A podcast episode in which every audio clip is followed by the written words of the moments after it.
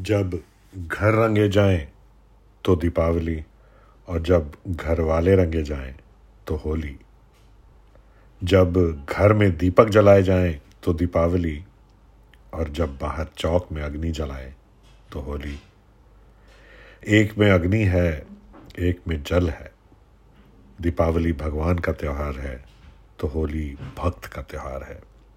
जब बाहर रोशनी हो तो दीपावली, और जब अंतर मन में रोशनी हो तो होली। होली की सभी को बहुत बहुत शुभकामनाएँ।